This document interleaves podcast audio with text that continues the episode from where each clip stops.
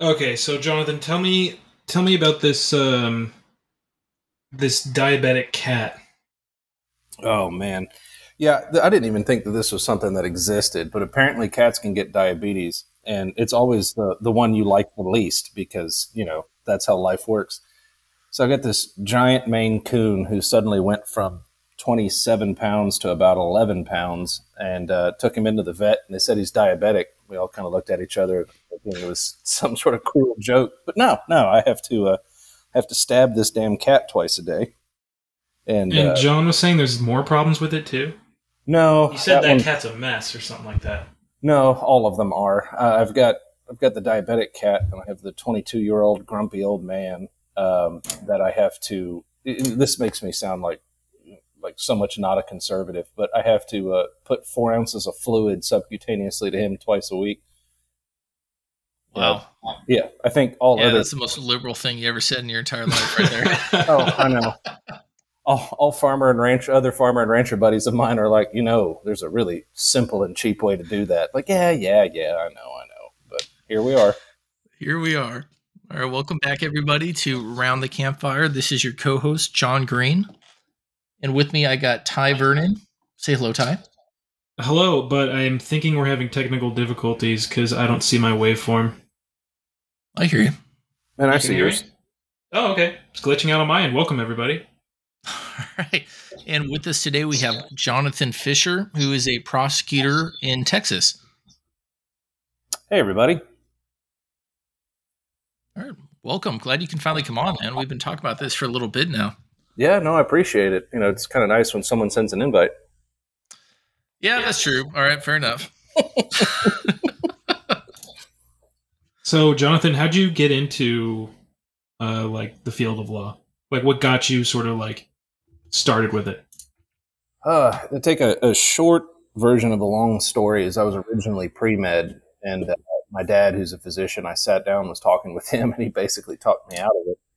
Uh, that and organic Really? Yeah, yeah. He was telling me it wasn't the same that he got into, and uh, we had a long conversation over a couple beers, and I kind of agreed with him. And then I also was in my second semester of organic chemistry, and quickly realized that that she and I were not going to be good bedfellows. So I did a complete 180 and uh, had a double major in history and Spanish, um, with the with the understanding that I was going into law school. And, uh, after that, just kind of fell in love with it and uh, buddy of mine and I, right after law school, started up a small criminal defense practice. Did that for about ten years or so. Then, what um, what do you think it is about the law that people really fall in love with? that's a really interesting question, and I think it it really depends. I am I'm an extreme extrovert that married an introvert, so um, for me, it's the courtroom. I absolutely love being in the courtroom. I love trial. I love being in hearings. Uh, some people, the one guy I graduated with actually was so nervous about social interaction that if you went into his little study room to talk to him, he would go underneath the desk to have the conversation. Um, really? yeah, yeah. He's he's working for uh, Thomson West as a research attorney, as you might imagine. Oh yeah, that's definitely the type. yeah. Uh, and this was the days before online classes, so he would just sit panicked in a far corner with a hoodie tied up around his face like Kenny from South Park. Yikes, man. But uh, that that's what drew me to it. Um, you know, it, the people who go into things like personal injury are the ones usually looking for money if if they can make it. But uh, my favorite thing about it is I, I get paid to talk, I get paid to argue, and um, especially in my current position, I'm kind of allowed to pick the cases I truly believe in. Yeah, um, I mean that's good, man. It's always good to kind of have that freedom and flexibility. Now, So- Jonathan, were you always like that? As sort of like kind of like an extrovert that likes talking? Because I'm kind of that way now. But when I was younger, I was deathly afraid of speaking to people. Oh no, I was that kid. like that? I was I was every parent's nightmare. I was the kid that would talk to anybody. Um, and uh, my mom had several stories about couldn't find me, and I was having a con at like age. I I started talking very early, and I would have be having a full conversation with some random old dude at like three or four years old in the grocery store because it was just interesting to me. Um, so yes, no, I was always the extrovert.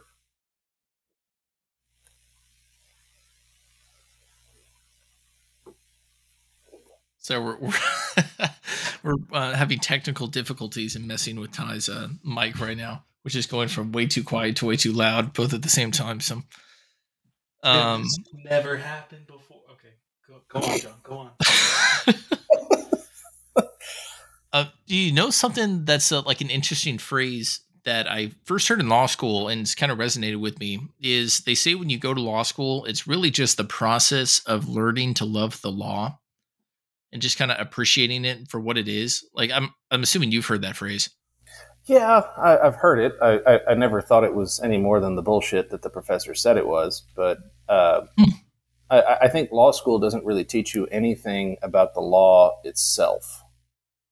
I think you don't- Agreed. I don't think you really start to love the law until you're out practicing in it, and you're you're pushed into a corner with a weird question that either doesn't have a good answer or you can't find the answer that you want or need, and so you start crafting these arguments to to to either end run not end run's a bad word but to get around a barrier or to make an argument come across to a jury and I think that's when you really start to love the law. Uh, I didn't do mock trial because I was I was working for a federal judge and I was on the law review, but I think that people that do mock trial experience that a lot sooner than the rest of us.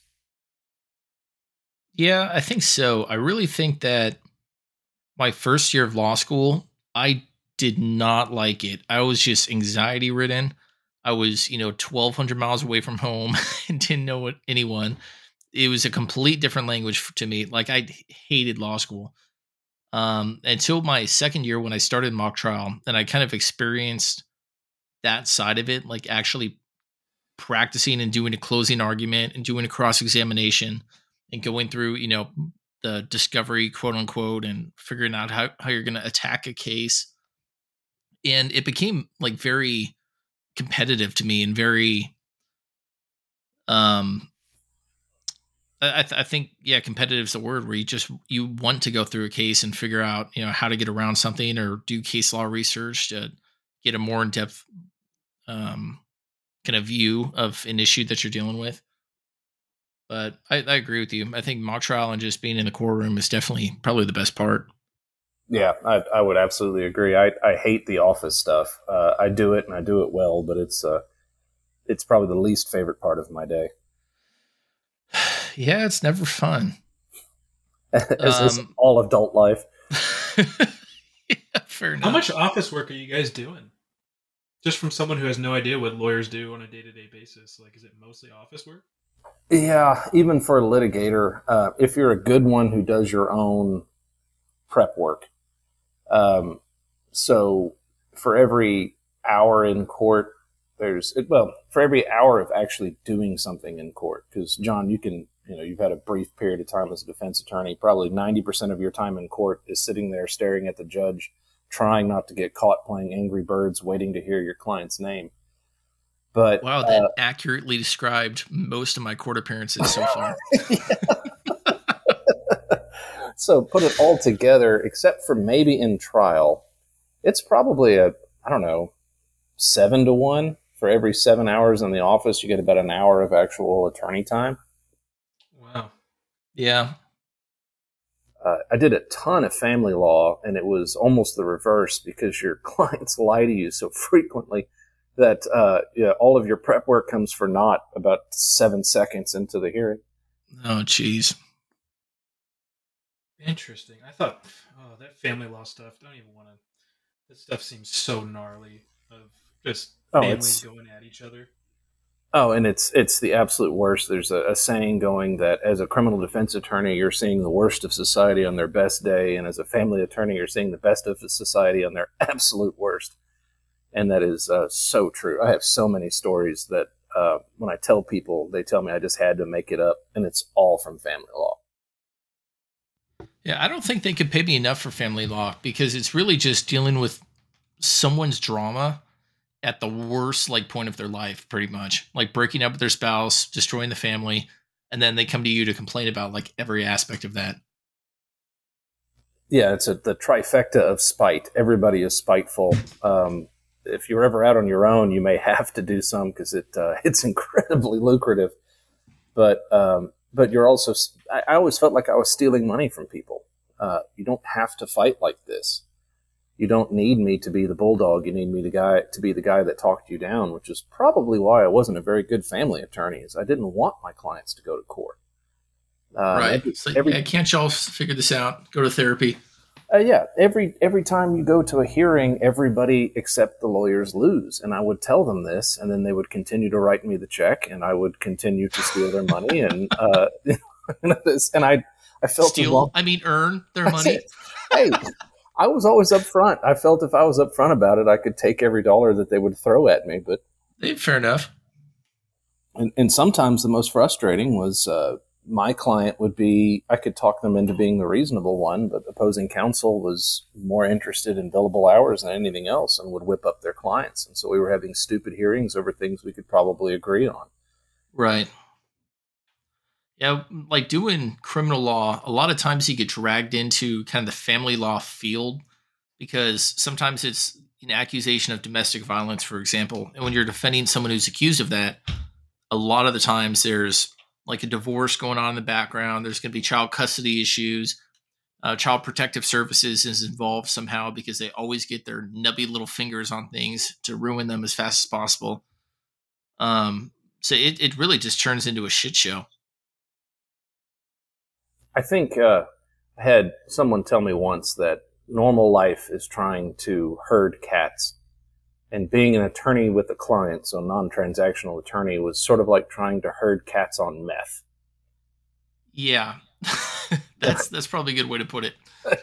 and uh, and I and on the psychotic, like the psychosis side of meth, not the I need to clean the house. I mean, it's the everybody's out to get me type. it's the bad side. Yeah. yeah, we all know there's many uh, benefits to meth, but yeah, we're talking about the bad side. Some technical difficulties, people. John and I are sharing a mic now. I don't know what happened.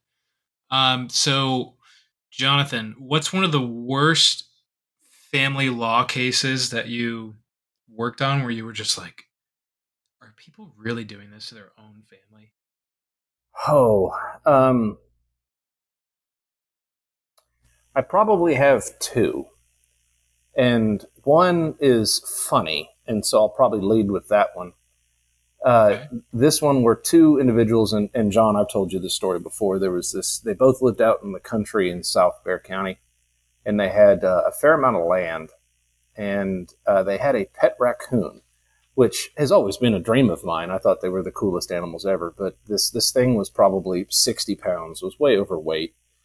That's and huge. Oh, it was it was massive. It was the biggest. That's like a medium sized dog. That's crazy. Uh, yes, and it and it, it ambulated more like a basketball than it did a some sort of uh, trash panda.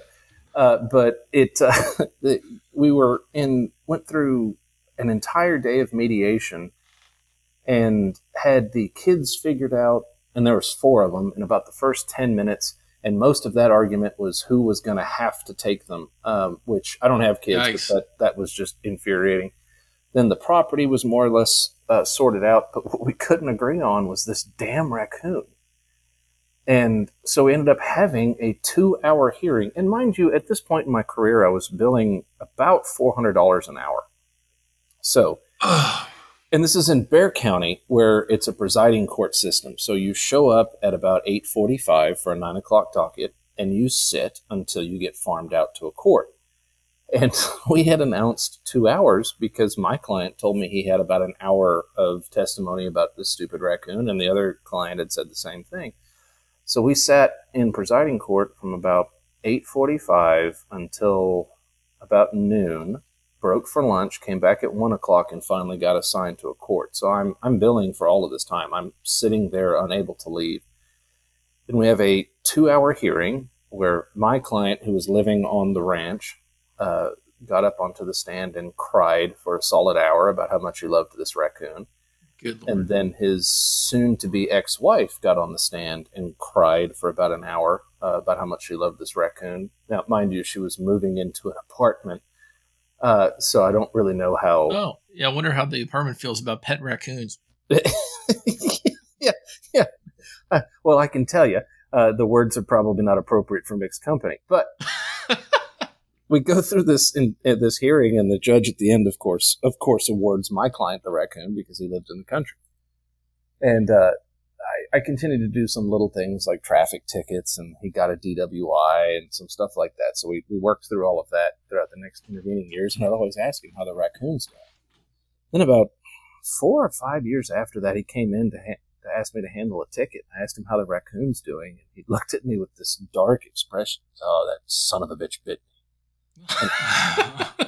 And, I for made, nothing. I made the jokes like, "Well, did you send it to your ex?" He said, "No, I ate him." What? That was like a ten thousand dollar raccoon. I, I just to this day I can't imagine it. And I, uh, that did not go the way I was expecting it to go, and it's going to take me a second. I, it it didn't go the way I was expecting it to go. Did, did you get more detail? Uh, I was a little afraid to ask, but uh, apparently it bit him, and he got angry, and he took it outside, shot it, and made it into a pie. Um, So yeah, I, I mean, it was one hell of a big pie, I guess, but I guess so, man. With a sixty-pound raccoon. probably pretty greasy. But you know, I mean, say la vie. Good lord. A 60 pound raccoon that everybody was fighting over, and your actual kids, they're just like, yeah, you can Oh yeah, the the fight there was who was going to have to take these little cretins. I mean, it was uh, it was just terrifying. Imagine, imagine meaning less to your dad than the raccoon that he just shot and ate, like it baked in a pie. That's pretty Yeah. depressing. Yeah, coincidentally, that's that's how you come across my desk now as a felony prosecutor. So What a great segue. they kind of tie in there. I think the worst case I ever saw, though, um, This is family law. yes, family law. Because so I told Ty I had two, and probably the worst, and it actually still haunts me. And I think it was the most difficult case I ever dealt with. Um, period. But either being, including being a criminal defense attorney or as a prosecutor, it was a a young mother and father. Were probably in early twenties. Um, both of them were pretty heavily drug addicted. Both of them had wealthy parents. And I had been hired to represent the husband. They had two two kids, two of the cutest, uh, most beautiful little children I have think I have ever seen. And uh, I'm not a huge fan of kids, so that's really saying something. And uh, about halfway through the divorce, um, the kids were split for one period of time where the, the girl was with the mom and the boy was with the dad. And they would do that during the week. And then on the weekends, they would alternate. Uh, and a lot of that came down from just arguing back and forth. And both parents uh, OD'd at the same time, but nowhere near each other. And the little girl, who was probably five or six, I think, was the one that called 911 for her mom and the little boy who was probably four got out of the apartment and was hit by a bicyclist. And thankfully, it was just a bicyclist, um, but developed some brain injuries that he never recovered from. And um, I think that was the closest I've ever been to killing one of my own clients. I was I was so angry on that case, and it still it haunts me. I, I I remember the photos just talking about it. I can see it right in front of me. I had to get off that case. I couldn't I couldn't continue. Um, and both of these people were only fighting because both of their parents would were concerned about the you know the grandbabies, but they just they couldn't believe that their children could ever do anything wrong, and were were fine with spending tens of thousands of dollars to fuel this this fight. Right. Um, both of those kids were taken away and are in foster care. And uh, last I heard, about four years ago, are, are, are doing wonderfully. But uh, that was probably the worst case I've ever been in. And sitting down with my client and telling him he didn't deserve to be a father, and uh, having the the conversation with him where he was arguing with me about that the entire time was just mind blowing.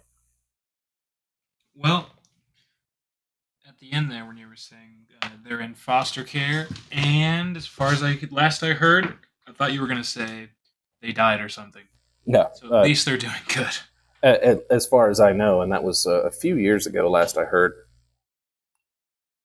Gotcha. One of my So friends you're a actually- prosecutor now. Yes, I'm a felony, what they call a family justice prosecutor. So I, I'm on the worst of the worst cases. I have everything that involves uh, people messing with kids, uh, then also domestic violence when it gets to the felony level. Um, so that's that's what the the main focus of what I cover right now. So you do you specifically like family oriented law because you're doing what you just said, the uh, prosecuting um, felonies regarding families. That's a good that like- question. Is um, that like your field of expertise? it kind of became that way um, as a as a defense attorney. Uh, you kind of get pushed into cases, and especially when you do court appointed work. And I did I did court appointed work, and I think the most I did was seven counties at one at one time in Texas. But if you if you take your cases seriously and you and you do a decent job, the judges start giving you the tougher cases. And uh, I think that there's no tougher and more important case than the child sex abuse cases. And so I started having to handle a whole bunch of those. And um, uh, honestly, after a while, I, I, I started to feel a little dirty being good at it. Um, I had a, a really good verdict on a client that I was 100% positive was very guilty for doing the worst things you could do to a child. And uh, I think that's the only time that I have cried as an attorney. Um, and it was because I had I had done my job, and the guy was going to go home, and I was convinced it was to just molest another child. And uh, so I think part of my penance is the other side of that now. And I think one of the reasons I'm so passionate about it is because I part of it is I feel I have a debt to owe. Right. It's definitely something I get asked a lot is how you or how I like defend people I know are guilty. And how do you feel about that? And what I guess is your answer? Well, so that's a really good question that that again because I can't even introduce myself in under 500 words uh, comes in two parts. Uh, 2010, Jonathan Fischer, as I had just graduated law school, would give the answer that you know it's my job to defend the Constitution and that I'm not defending that individual. That we're talking about the rights uh, that all of us bear, and I think that 2019, Jonathan Fischer, as I was still a defense attorney but moving rapidly towards being a prosecutor, would say something similar, but in the fact that all of our rights are only tested in the cases where people are either guilty or look pretty guilty, because those are the only ones that go to trial. So the rights that people who have never even gotten a speeding ticket enjoy every day from searches and seizures and um, cruel and unusual punishment and a, fair trial are only tested by the worst of the worst.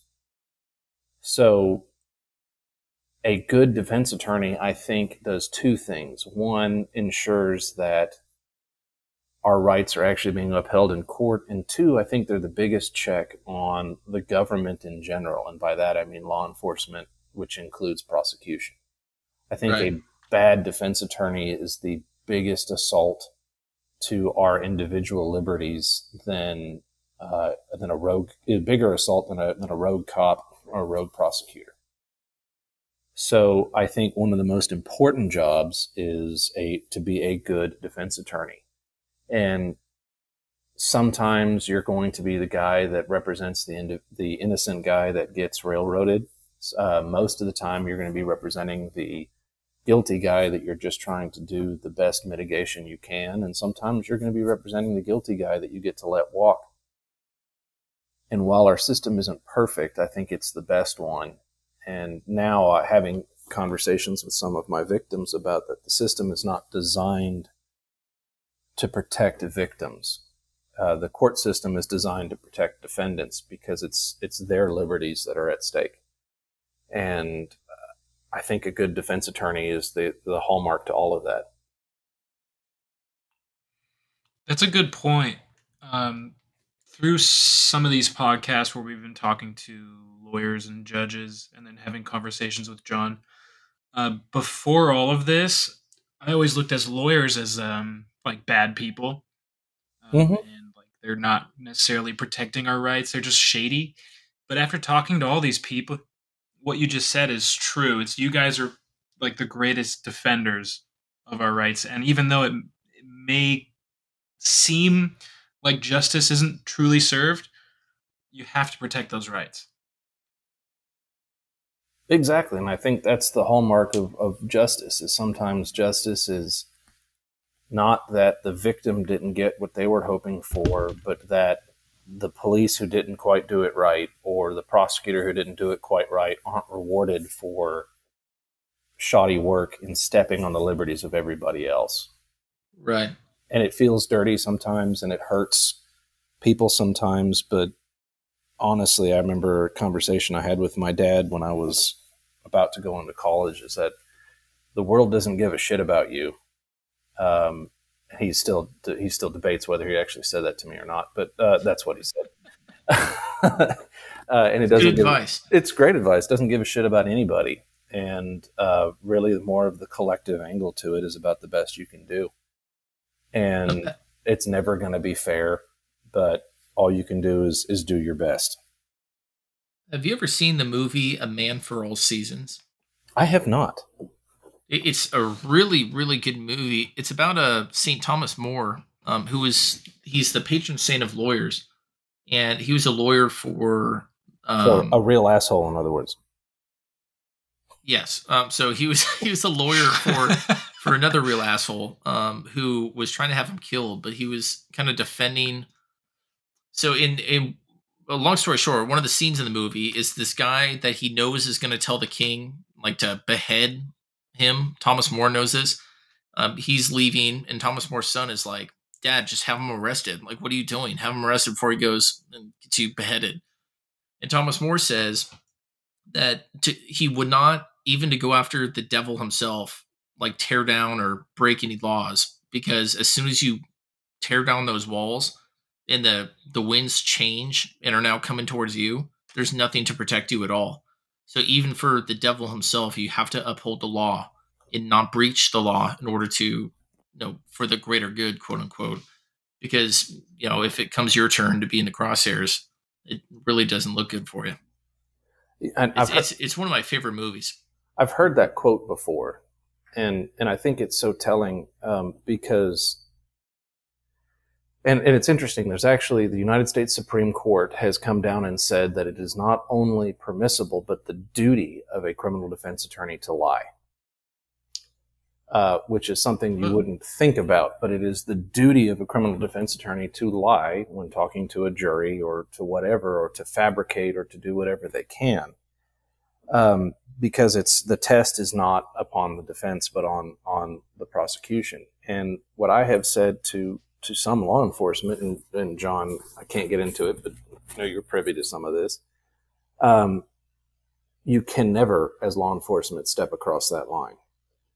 There are rules we cannot breach, and the moment you do, you are no longer law enforcement. You are a criminal. And there's uh, on the law enforcement side as a prosecutor or as an officer, and that's one of the things that I've heard e- your friend Ethan kind of mention on a couple times he's been on is you you just you can never ever cross that line, and even for the devil himself, you cannot break the law to put him away. Otherwise, he wins. To be honest, Yeah. No, very true. And after you cross that line once too, like it becomes a lot easier to cross it again a second time for mm-hmm. something, you know, even less important. And if you're ever found out, every any good you ever did is automatically invalidated. Yeah, that's what's crazy, man. Is if a cop, you know, four years ago arrested a child molester for something, and you know, down the line, four years later, he himself gets caught with child porn, um, or lies under oath or something along that those lines. Like all his work is going to be like they're going to fire him. He's not going to be able to be a witness for him. If he is a witness, then all of that comes up and it just destroys the case. So he really does just undo all the good he's done in his career by you know lying one time. I saw an officer who did some great work and had people put in prison for life for killing people and, and doing awful things. Threw some dope down on a dealer that he knew was a bad guy, got caught, and two of the people that he sent away for life were let free, and they were absolutely guilty. And that's that's You know, all, all do- for something that you know that dealer would have slipped up and he would have been arrested later on. Oh yeah, if he had just given him a couple days, he would have had him. But he invalidated his entire. Um, there was a, a a judge that I I absolutely adore, and and, and actually it was Bert Richardson, and, and and Judge Contreras mentioned it as well that uh, you're in you know a, a reputation can take a lifetime to build and can be lost in thirty seconds, Yep. and that's exactly what happens. And you're doing the had wrong thing for the right reason. explain. There you go. I'm sorry, Ty. I didn't mean to interrupt you. Uh, the way this is just like a summation of what you guys were talking about, but the way uh, my grandpa always taught me about reputation was imagine it like a bucket, and over the years you just throw a couple drops in. That's you building reputation years and years and years. You finally build it up, and all it takes is one instance for you just to pour it all out, and then you're back at square one. Everything's lost. If you're lucky, because there's probably a big hole in the bottom of that bucket. Yeah. Yeah. Yeah, that's true. Well, that got Uh, awfully somber awfully quick. I said, how do you like being a prosecutor as compared to a defense attorney? You know, I actually love it. Um, there's things I seriously miss. Uh, I I just am in dire need of some cross examination. I, I just loved cross so much. Uh, direct is so boring. Uh, and then what happened? Oh, and then what did you see? Is just the dumbest question on Yeah, the it's the worst. Um, but I, I love it. I, I love working with law enforcement. I, I love the office I'm in. Um, I don't think I would like it if I was in some of the bigger counties uh, surrounding me. I think I would hate it. Right. Um, I enjoy being able to evaluate the cases from the very beginning and make decisions on, on what needs to move forward, what can't move forward. Um, I, I, I've loved it. I've been doing it for, I just actually looked it up the other day, two years and four months and have loved every minute of it. Uh, I'm sure, you know, it'll, I mean, there's a grind to it, just like we talked about the seven to one ratio. There's nothing worse than sitting in my office reading police reports and, and listening to jail calls that literally strip IQ points. Good lord, bro! I have a uh, a client right now who will not shut the fuck up on his on his jail calls, and so we have to get it like once a week. But it's just so many um, that one of our interns is pretty much doing that full time, listening to like the jail calls. Yeah. And, and, and, and it, and it strips you of your ability to do your job. Yeah, it's crazy, man. Did I tell you Wait, about so the prosecution has access to jail calls as well? Oh yeah, Oh, I didn't know that. yeah. They pretty much send them over immediately, like depending on the case. Oh, I didn't know that. Yeah, and Oh, same with the video calls too.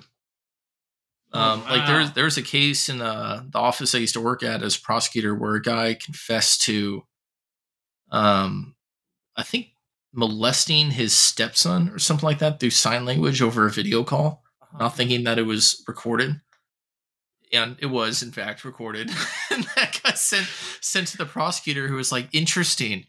Um, so yeah, that made the the deal a whole lot worse. Yeah, that was one of my cases, and and he absolutely uh, uh, apologized for it via gang sign. It was uh, it was very interesting. It was it was one of those things where you gleefully tap out the email to defense counsel. But um, did, did I ever tell you about that capital murder that my partner tried up in San Marcos, and I, I kind of helped in the background with him? I don't think so. this is where jail calls come to burn you. He uh, he was a kid that had no hope uh, from the very beginning. I mean, this this kid was going to end up in prison for life at some point, and he had taken a single shot 410 shotgun that was in such bad shape that even the state's uh, experts said that it was just waiting to go off. And uh, he decided he was going to rob a weed dealer he knew. So uh, he knocks on the door. The door opens up, and he does the "Give me the money." and then the weed dealer slapped the barrel of the shotgun, went off, shot him in the stomach, um, and he bled out right then and there. So they charged him with capital murder for murder in the course of committing robbery. And uh, we had a pretty decent mitigation case and worked hard, and the jury came back and found him guilty of murder, not guilty of capital murder. And the big difference there was that there's parole available for murder, there's no parole for capital murder. If you're convicted of capital murder, state's not seeking the death penalty, the automatic sentence is life without parole. And this kid was early 20s, I think. Uh, maybe, maybe even slightly younger than that. But the day, the evening that the jury was deliberating about whether or not to find him guilty, he went back to the jail and made a jail phone call to a video call to his entire family. And we show up the next day, they find him guilty of murder, and the prosecutor slides across this disc.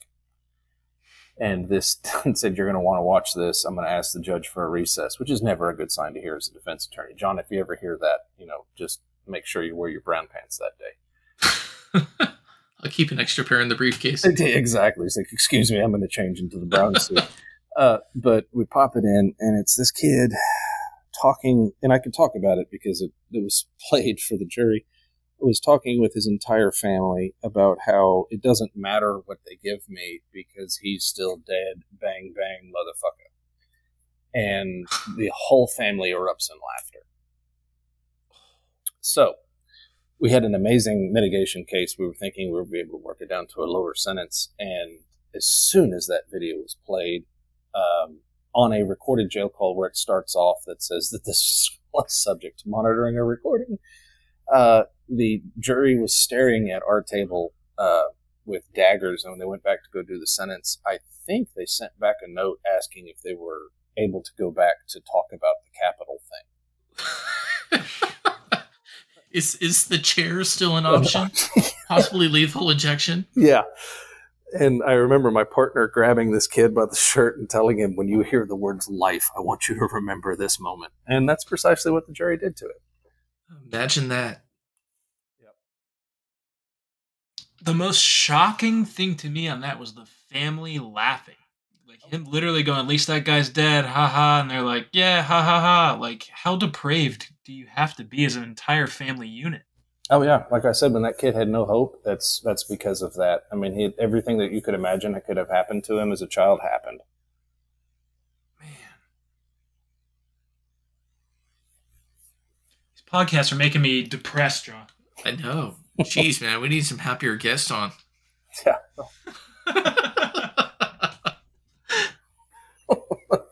that sounds like a selection problem as opposed to a who you've got yeah. on the show problem. That's true. So, where do you want to go from here? So, you're prosecuting right now, um, family law before, and where do you see yourself going?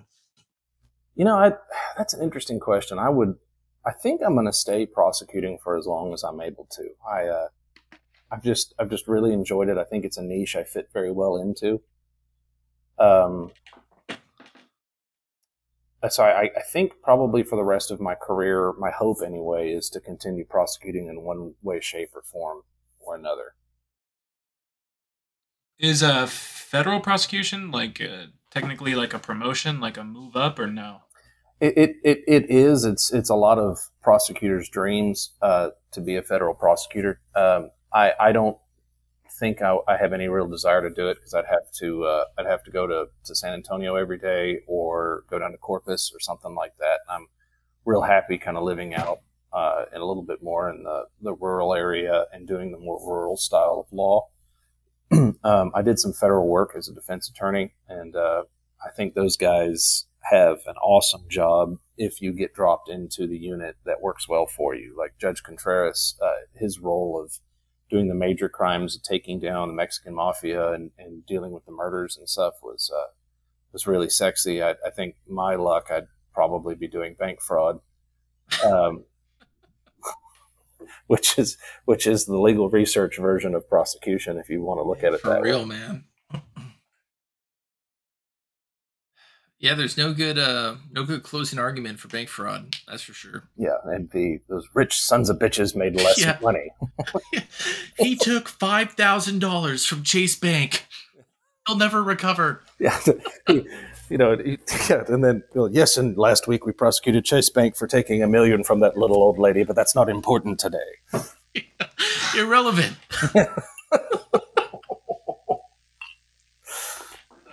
Jeez, man. Well, I think um, I I also like being a prosecutor. I'm not sure if I like what I do now. Like both definitely have their ups and downs because being a defense attorney and being in like a, a private office as compared to like working for the government, I really really enjoy. Um, that being said, government hours is very nice. Um, but yeah, I don't know. I, I think there's definitely ups and downs to each. Yeah, I, I thoroughly enjoyed. I you know I was it was me and a buddy of mine, and we were our own bosses. I, I made my own hours. I I kind of chose, except for the appointments, chose my own cases, and uh, uh, it was great. There was a, a, little bit of terror as working for yourself. As you know, no one's contributing to your retirement. There's no such thing as paid time off.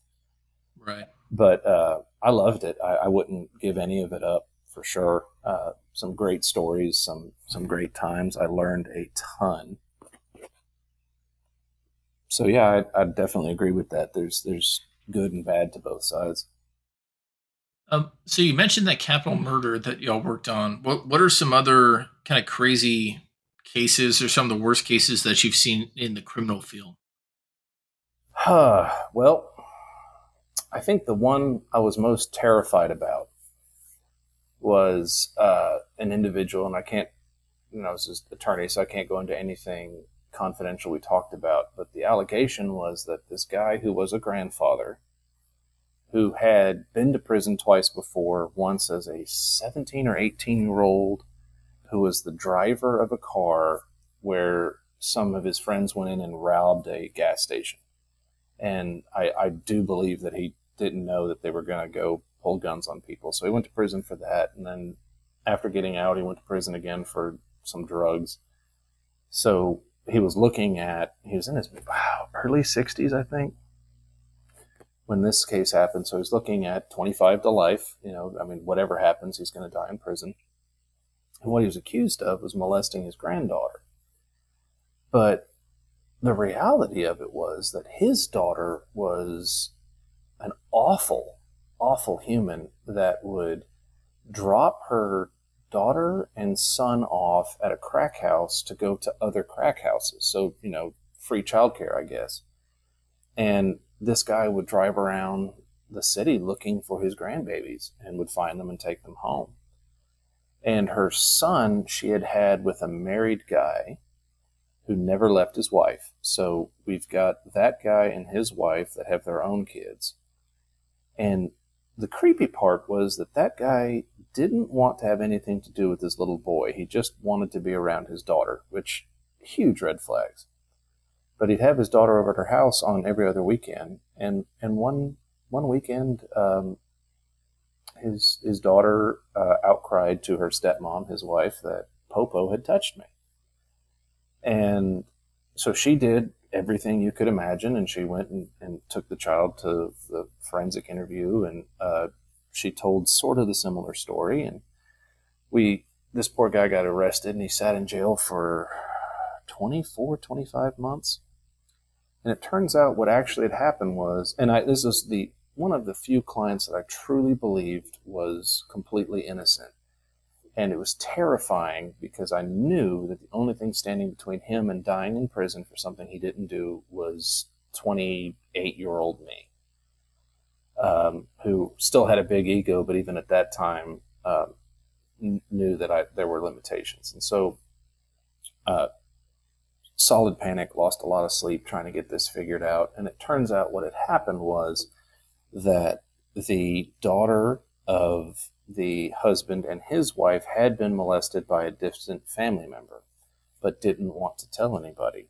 So she had told the other little girl that it happened and told her that she was afraid she was going to get in trouble and would she mind saying it happened to her to see what her mom would do.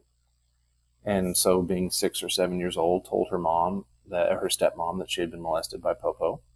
And then the snowball effect happened, and she was getting a lot of attention and being told it was very important to tell the truth because people get in trouble for telling lies, and so she kept telling the same story over and over again.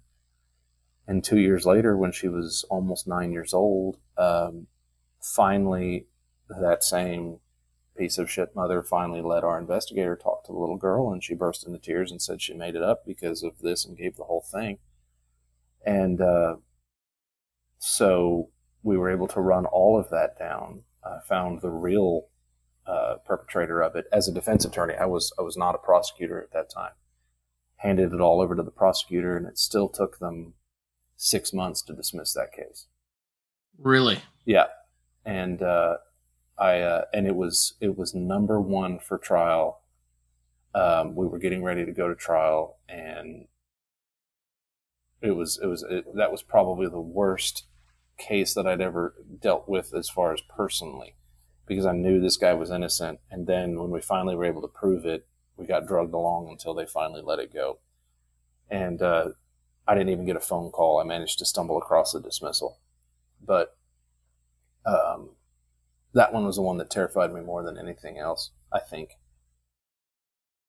So, whatever happened to swift justice? Because, like you just said, this guy was in jail for how many months beforehand, and then after they found out the truth, it still took six months. Just as an outsider looking in, it What- seems like people will get arrested and they'll have like a date for like a hearing, and then trial comes, and then once the trial's done, it's like, oh, you're guilty. Sentencing is in nine months. It's like, why does it go so slow, or am I wrong? Well, um, so on the federal side, that that's 100% accurate, and I, I never quite figured it out. But if you are found guilty in federal court, it'll be a good six months before you get to sentencing. Uh, in most state courts, it's anywhere between four to six weeks when you come back for sentencing. The main reason it took so long to, to get to where we were really pushed for trial is that in that county, which is one of the biggest in Texas, uh, on Monday through Thursday, each of the 13 district courts will have 60 cases set for trial. And if, you know, you can only try one at a time, one per week, really. Um, so you keep getting pushed out for the guy that's been sitting in jail even longer.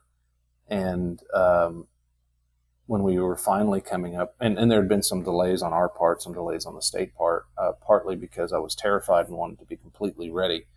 Uh, but that's a lot of it. Uh, the small county I'm in now, um, most cases get dealt with between 12 and 24 months uh, if you really need to get to trial because it's a smaller county, a lot fewer cases.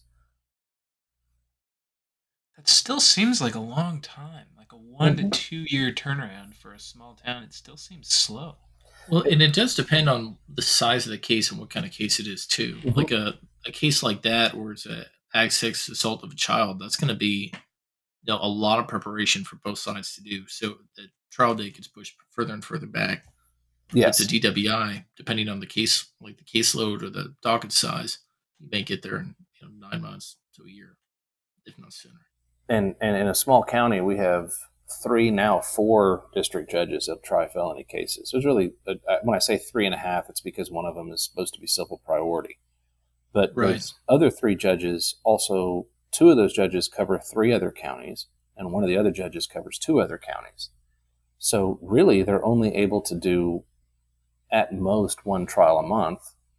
So in our county, we're could possibly do two trials a month, but if we have four trials a month, we don't have an office big enough to handle that. So if you've got two trials per month at best, I mean, you're looking at resolving 24 cases a year, and that's if you try a case at every setting. Yeah, people don't really like. I've, I've talked to a lot of people who are outside the legal community who have been kind of frustrated with plea deals. Like, oh, how can they, you know, plead down to this, blah blah blah.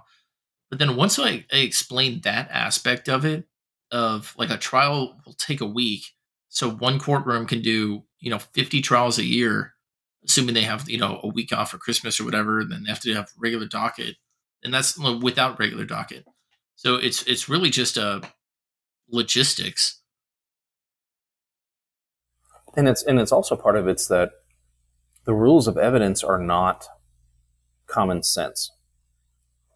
Um, Yeah, that's very true. like like if the three if you you Ty and I are sitting down and we're talking about an individual and we're trying to figure out whether we like this guy or not, we're going to discuss everything we know about him, everything he's done in the past, everything that we've been told he's done in the past, and we're going to try to figure out what our feelings are. Um, and it's and it's odd to say that you know because every day we use we make judgments on other people, and we make judgments on other people from what we know and what we've heard. And in a criminal case, you're not allowed to do any of that.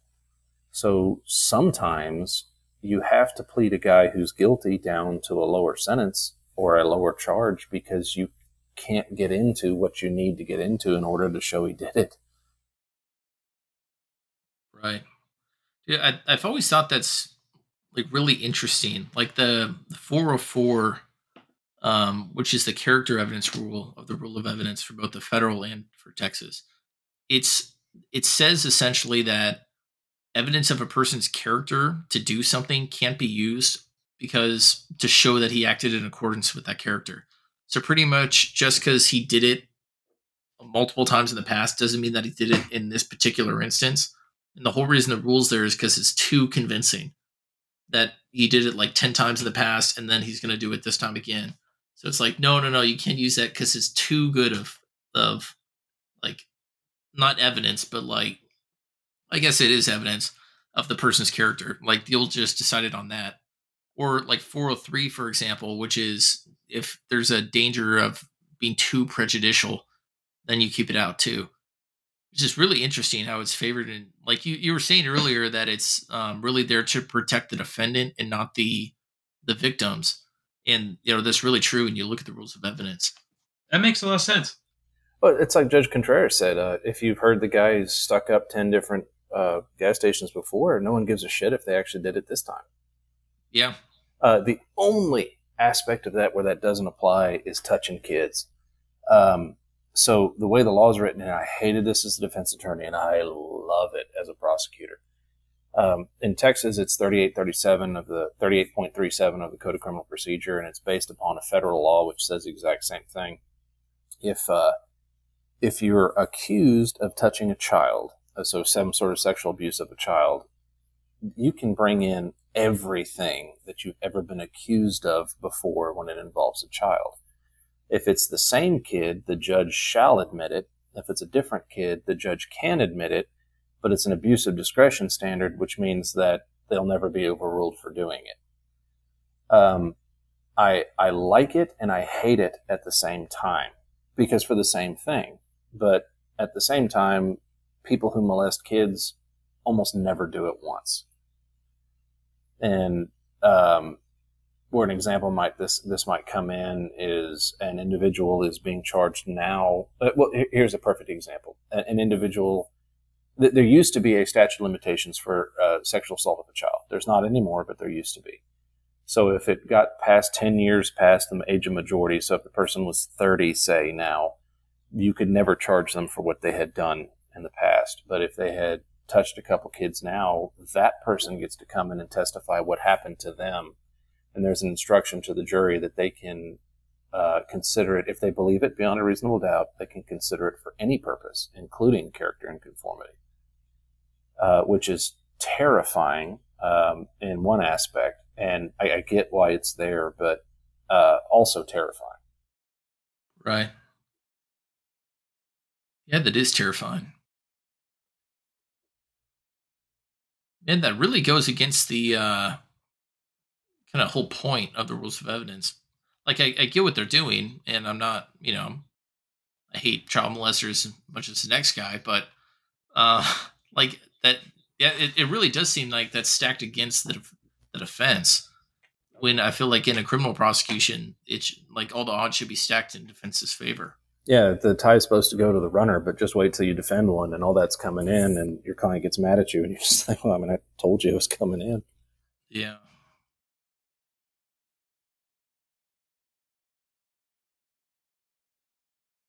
So the, the, you know, the, the whole theme to that one is just don't touch kids. Yeah, that's a good, good moral lesson we all learned tonight. You'd think that you'd think you wouldn't have to say that, but I learn every day that it seems like we need to say it more often.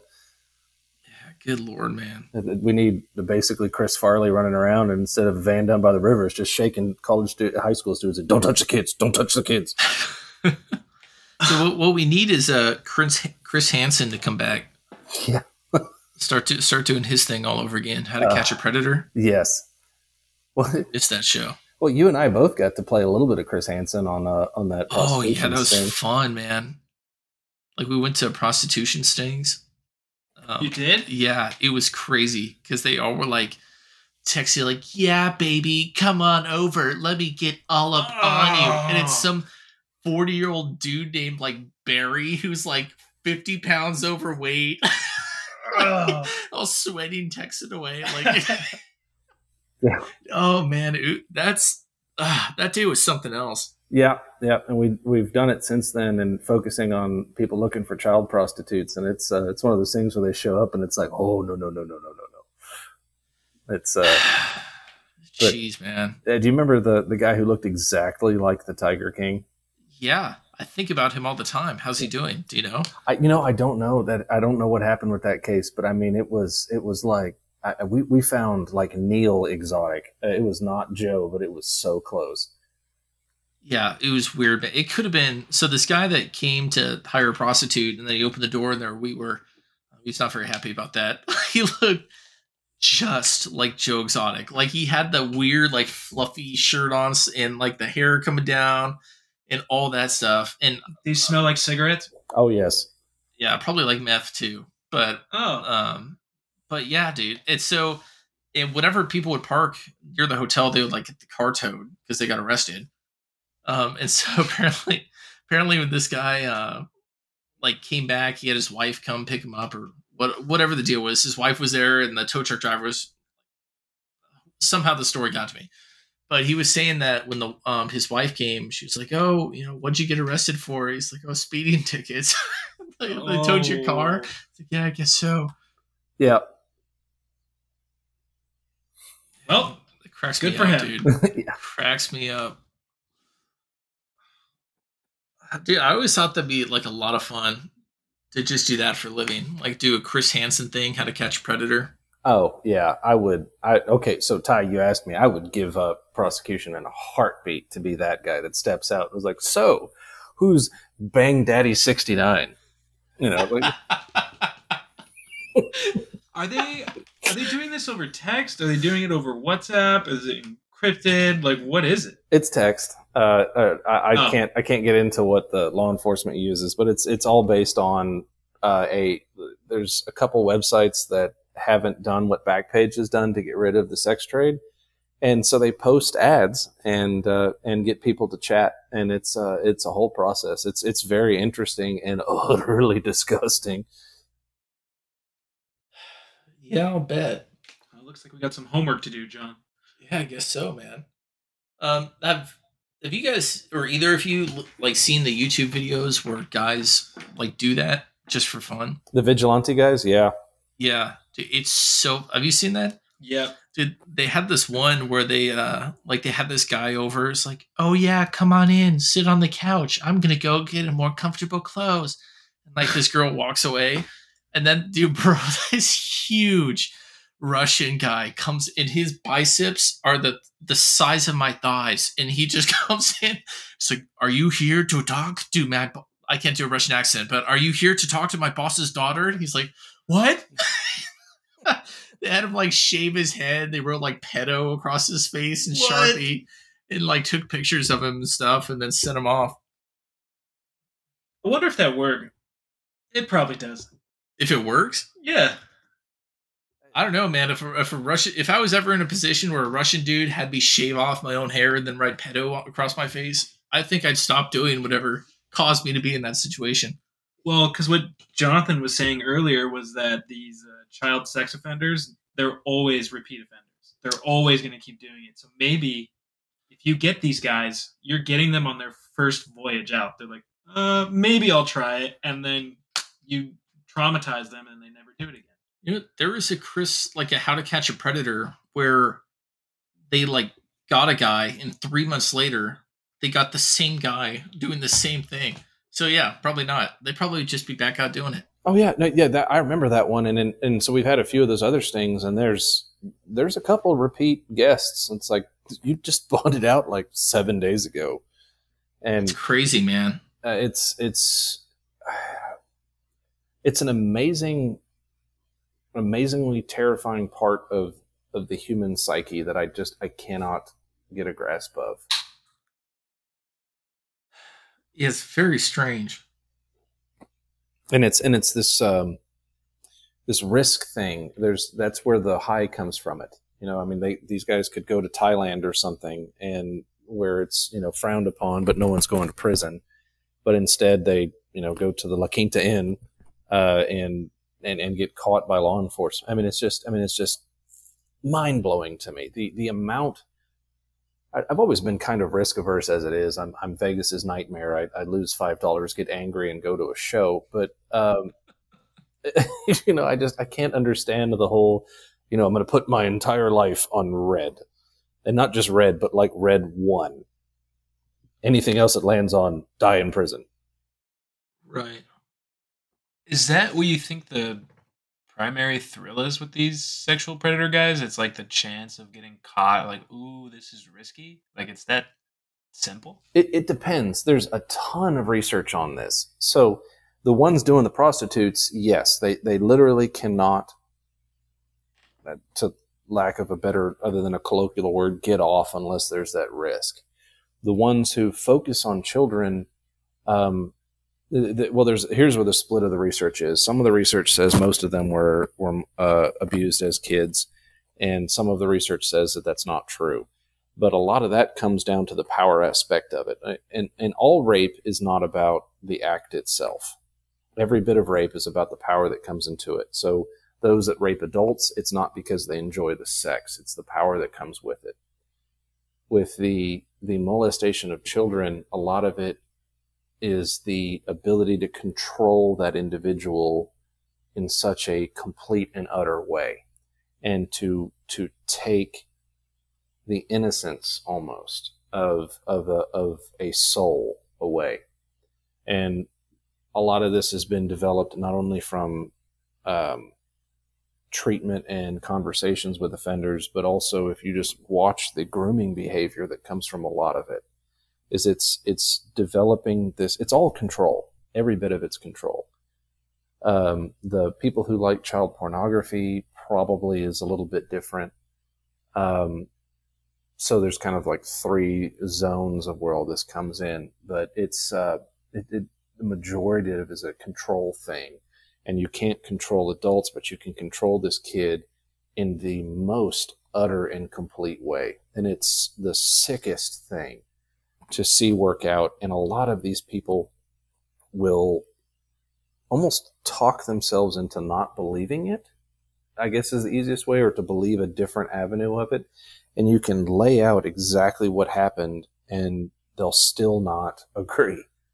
Uh, it's crazy Uh, What do you mean? Still not agree with what? uh, that it happened or why they did it. Um, Oh, uh, uh, something along those lines, um, uh, or that that no, I swear I've never touched that child, and then but like the child the, outcried. the three- word that makes me very scared. Yeah, yeah, exactly. It's like, well, okay, what about the others? Yeah. And it's I mean it's it's a it's a very dark and very terrifying aspect of the human psyche where these things kind of lie and where they where they seep out of. And it can come from almost anywhere. That's the most terrifying part is it's not just the drug addict on the the deep south, you know, uh, the the stereotypical south side right next to the tracks. Sometimes it's the really wealthy guy, or even more terrifyingly, um, I've had a couple cases where it's members of law enforcement, and and it's it's it's terrifying how it can just kind of come out from anywhere. And I I I think I'm, I'm kind of at times I'm glad I'm not a parent, to be completely honest, is I don't have to worry about that. Right. Have you noticed that a lot of times the relationship between the um the victim, the child victim, and the guess predator is like a stepfather stepdaughter relationship?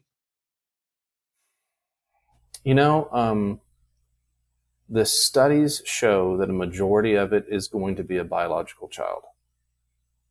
Really? And the most dangerous offenders are the ones that don't predate on their direct relatives. So, um, the way the research goes, and when you kind of classify, so, okay, so this is a crazy thing to say, but like, which child molester is not the worst? Like, if you're looking at classifying them into the one that, you know, probably should just be shot as opposed to the ones dipped in acid, um, the ones that are the least dangerous are going to be the ones that pick a relative, a close relative, because it's not that same risk seeking behavior of the guy in the panel van or the the Herbert from Family Guy that uh, or something along those lines. Um, I think a lot of the older, and by older I mean like as as far as the child age is, is probably going to be a step parent, um, unless it started very young. At least as far as I've been able to see in the research, but I, I think a lot of it is within the nuclear or very close to nuclear family. I think um, uh, aunt, aunt uh, uncle, and uh, niece or nephew or aunt or niece or nephew, I think fits into that same thing, and that's where probably most of it is. Well, now I'm depressed again. Yeah, we came full circle back to depression. Man, that seems, I mean, like you're saying, I hate to make you know one, oh this this child molester isn't nearly as bad, but like obviously they're all bad, but I think to do it to your own child just seems like going from the worst it can possibly get and then just taking it in like a couple steps further than that.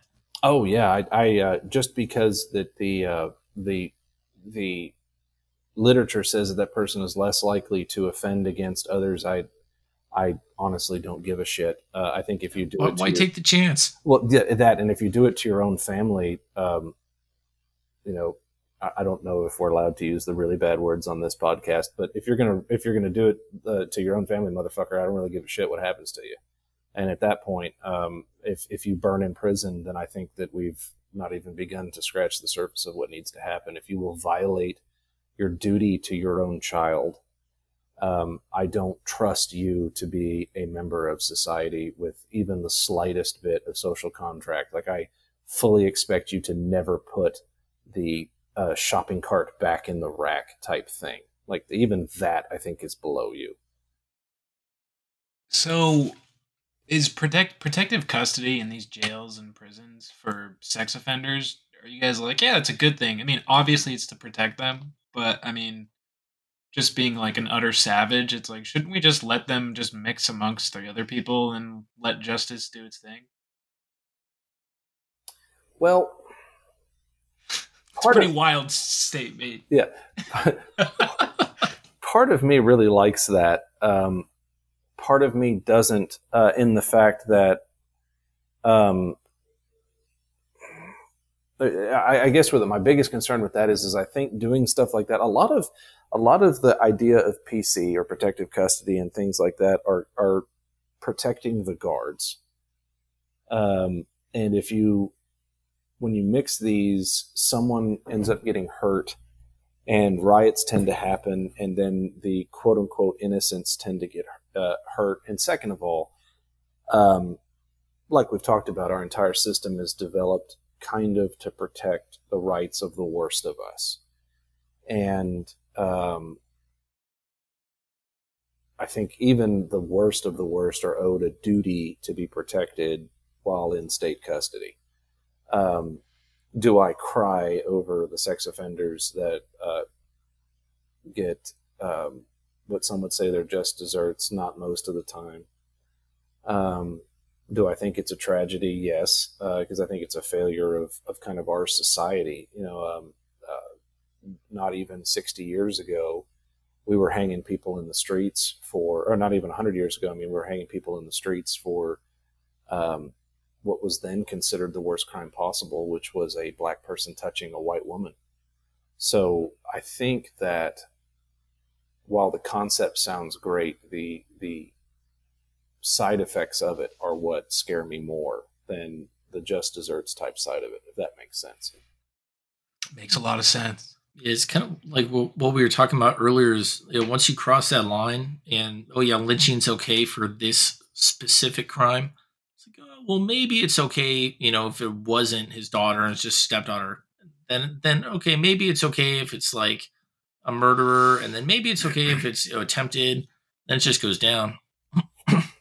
Yeah, and then then the next part is is like maybe it's okay because you're that son of a bitch that took the last Claire from the gas station. You know, I mean, I, I mean, it sounds crazy, yeah. but I mean that's where books like um, uh, the Lord of the Flies uh, kind of comes into play, and really a lot of our haughty, not haughty, but a lot of our, our aspirations for perfect society fail just because we have humans involved uh, as dark as a situation as, as dark as a statement that is, I think I think socialism would make sense except for being involved with humanity, and perfect capitalism makes total sense until you involve humanity. And I think the same yeah. thing with um, with the prison situation. Uh, there's a perfect example in South America. There's there's several prisons that literally, as long as you don't escape, the guards don't care. And uh, prison security is run by the gangs inside, uh, I think one's in I don't know if it's Brazil. There's a, there's a couple documentaries on Netflix that are very interesting. Um, inmates have to provide for themselves, um, and the negotiations between the gangs are done between the gang leaders. And as long as people don't breach the walls, uh, the guards really couldn't care less. And it's a, a brutal existence that becomes a caste society where you know a petty thief might starve to death because they're not able to align with one of the other gangs. It's a it's a such a weird thing to think about. You know, I mean, I, I don't want prison to be a comfortable environment. I think that's the exact opposite of what prison's supposed to be. But, uh, like you said, where do you draw the line? Right. Now that reminds me of the uh, prison systems described in the Gulag Archipelago, the Russian gulags, where the guards pretty much were just concerned with don't escape.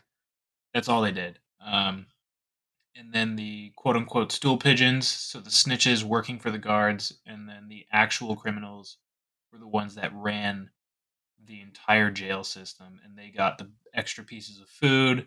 And then the innocent people, or the quote unquote petty criminals, were the ones that died and suffered as a result.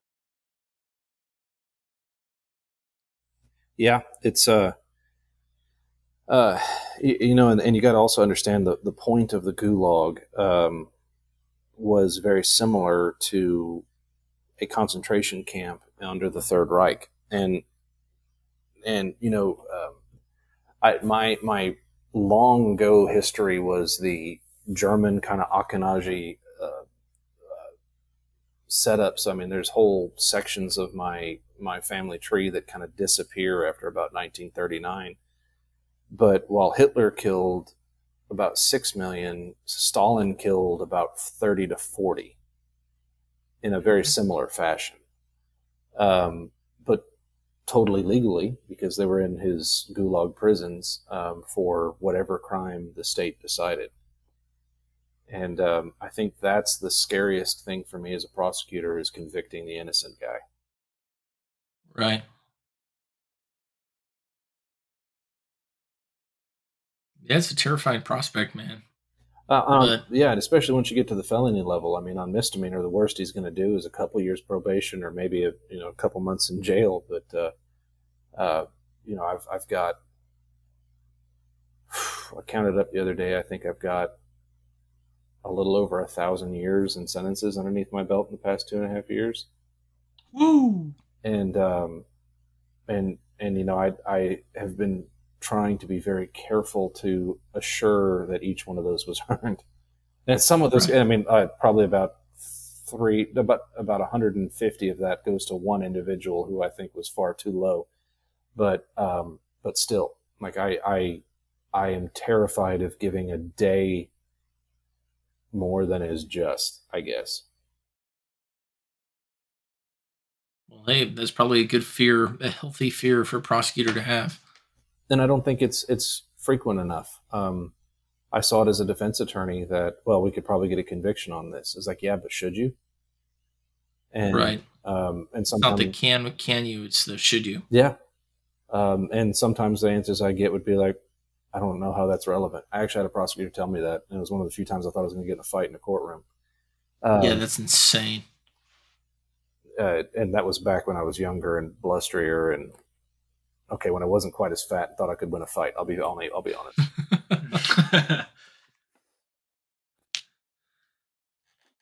Jeez, man. Well, I like what you talked about it or touched on a second ago, uh, where people kind of have this this version, and it's this modernist version of or outlook on humanity, where we're not a fallen creature, or somehow like with enough you know, retraining, you can become like a per- perfect person again. And I think all of that, and that's why socialism would be feasible is if we can all become perfect people. But yeah, I think the human condition is just kind of here to stay, and it's just a matter of doing mitigation and uh, changing the incentive structure to not be a totally shitty person. But yeah, I think this this idea that we're not fallen creatures is very very strange to me. And that and tied into what was either the last or the one before podcast you guys did uh, with Judge Contreras when he was talking about that we're so concerned about offending each other, and it's and it's not okay to be judgmental for actions and behavior. I'm all about letting people live their lives as when it doesn't hurt others, but um, if we're so concerned about not offending other people, and we totally ignore the fact that we're all a little evil uh, at the very best anyway i think it just sets us up for such a terrifying aspect of society um, where Yeah. anything is permissible and you're not allowed to judge anything um, where it sounds great as long as everybody's playing by the same rules and that's never going to happen and um, you know I, I think well I, I- don't advocate for bringing the stocks back I, I think that a bit of societal judgment is necessary to keep people from harming each other Yeah. It's like uh, Chesterton, um, I think it was Chesterton said, like the line between good and evil runs through every human heart. And yeah, that's that's totally true, man. I think, uh, yeah, I think th- I'd be in support of the stocks, honestly. yeah. It, there's no like conviction or anything. Just like, oh, okay, you're stealing. Go hold a sign on the corner of this busy intersection that says "I am a thief" for eight hours, and that's it. No conviction at the end. Just let society judge you, and then there you go. Yep. Well, it's uh, yeah, uh, and it's um, I was thinking of uh,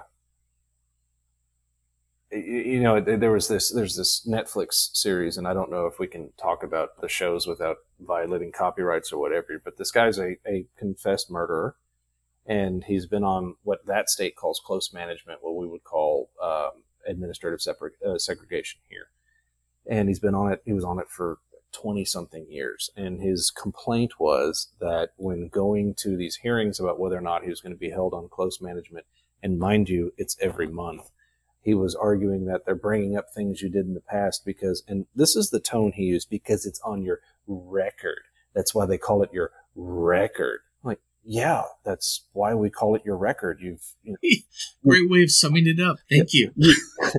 you killed your cellmate. That's going to follow you. You know, I mean, it's it's one of those things where it's like, we're not going to put you back in general population where you, I don't know, can kill another one. You know, I mean, it's just, I mean, it's the craziness of it, or the dealing with the family member of a defendant you have as a defense attorney, and my baby would never do that. It's like, well, I mean, lady, your baby's been to prison three separate times for, and you look at the file, literally this. Like, I mean, I don't know what point you're shocked.